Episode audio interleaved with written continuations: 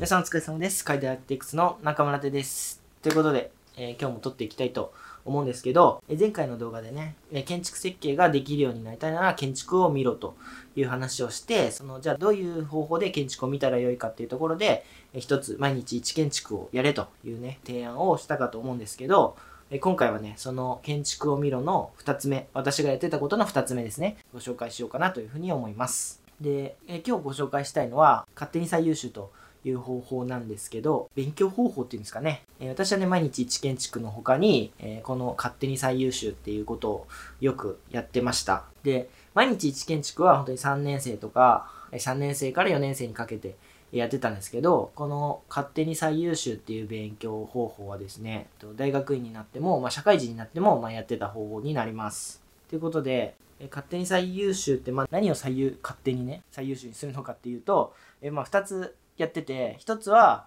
え学生の作品ですね。えっと先輩とか同年代とか、まあ、後輩とかね。作品の展示とかあるじゃないですか。それを、まあ、見て自分なりの勝手に1位とか2位とか3位とかを決めるっていう、えことをやってました。それと2つ目が新建築を勝手に最優秀やってましたね。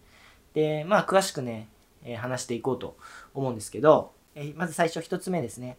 建築学生の作品を勝手に最優秀にするということなんですけど、まあ、これは分かりやすく言うとコンペとかね卒業設計とか、まあ、大学によって展示とかありますよね。でコンペであれば全国の作品が集まるんでそういったものをま見に行ったりして建築新人戦とかこの前ありましたよね。そういったものをま見に行って自分のね視点でこれがいいとかこれは自分の好みだみたいなものをね見ていって評価していくということをやってました。で一番の目的としては審査員の気持ちになることができるっていうところがまあポイントかなというふうに思ってて審査員の気持ちになって他人の作品を見ていいところを探すと自分のね作品にフィードバックすることができるんですよね。で自分の好みってものを客観的に知ることができるんですよ。デザインって別に正解があるわけじゃないじゃないですか。で人によっても好き嫌いあるし皆さん自身もこの建築は好きとかあんまり好きじゃないとか、まあ、なんで好きなの？なんでこの建築が好きなのかとか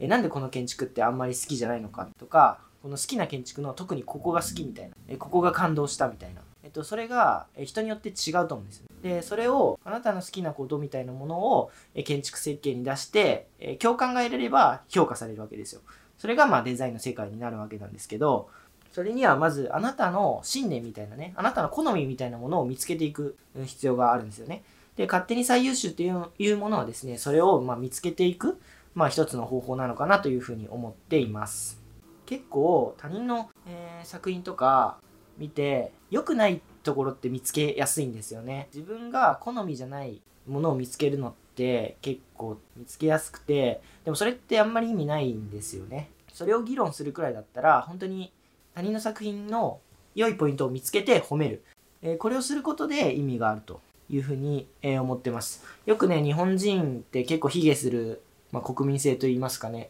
えーまあ、褒められたとした時に私も経験あるんですけどいやそんなことないですよみたいなことってよく普通にありますよね。でもそれってあんまり良くなくて、えであなたのいいところは何ですかって聞かれた時に答えられない人っていうのは、えー他人のことを褒めてない人っていう風な、まあ、言われてますよね。でそういうように他人のことを褒めることができないと自分の良さって気づけないんですよね。逆に、えー自分の良さを見つけたいのであればえ他人のねいろんな作品を見て、えーいいポイントを、まあ、見つけていくことで客観的に自分の好みが見えてくるってことになるんで、えーこの方法がおすすめかなというふうに思ってます。でまあどういうふうにねちょっとやってたかっていうと私はまあ例えば後輩のね卒業設計展とか行ったとして作品をねバーッと見るわけですよね。であ気になった作品っていうものをね、まあ、ピックアップしてってでさらに読み込んでいって大体特別賞が2つ優秀賞が2つで最優秀が1つみたいなものを、えー選んでました。でやっぱり、うん、どういうところが自分の好みかでどういうところがいいとこなのかみたいなものをしっかりとね自分の言語にしてでできればね友達と、え同年代の友達とかと一緒に行ったりして、えその聞こえない範囲でねあのその実際にその作品を作った人の、まあ、聞こえない範囲でその一緒に行った友達とかとえこの建築が一番いいとかこの提案が一番良かったみたいなものを、まあ、議論すると本当に友達の好みとかねやっぱ違うわけですよねだけど逆にえいいものって共通したりもしてて、えー、みんなが共通していいって思えるものっていうものは、まあ、評価を得やすいわけですよね。でそういったところを客観的に知ることが、え、この勝手に最優秀ではできるので、私はよくやってました。で、やっぱりなんでいいと思ったのか、で、えー、友達がいいと、それをいいと思ってなかった場合に、それを説得する？で、え共感を得る？まあ、そういったね、自分の、うん、好みをね、プレゼンする練習にもなるんで、えー、まあ、おすすめかなというふうに思います。で、次にね、新建築を勝手に再優秀するってことなんですけど、まあ、これは一体どういうことかっていうと、うん、私が社会人になって、えー、働いた時に、なんかすごいやっぱり上司の知識量ってすごいなって思ったんですよね。私も本当に毎日一建築とかやって、建築知った気になってたんですけど、もう全然知識量ではかなわない。この建築がとかあの建築がと言われても、まあ、出てくるものももちろんあるんですけど、出てこない建築も結構あった。それが、まあ、社会人1年目の時なんですけど、私が最初ついた上司は結構デザインがすごい好きな人で、うん、本当に新建築の新しい建築の知識もすごいあったんですよね。50代の中盤ぐらいだったんですけど、すごい知識が豊富で、もちろん昔のね、建築のことも知ってますし、それだけじゃなくて、毎月新建築読んでてね、新しい建築もすごい知識があって、これ見たとか、あれ見たとか、で外出するとあれ見に行こうよみたいなものをね、すごい言ってきて、うわ、全然勝てないなみたいな。もちろんそう当たり前なんですけど、これすごいなみたいな思ったんですよね。で、このままじゃまずいと思って、えっと、私もね、新建築、まあ、見るわけですよね、毎月。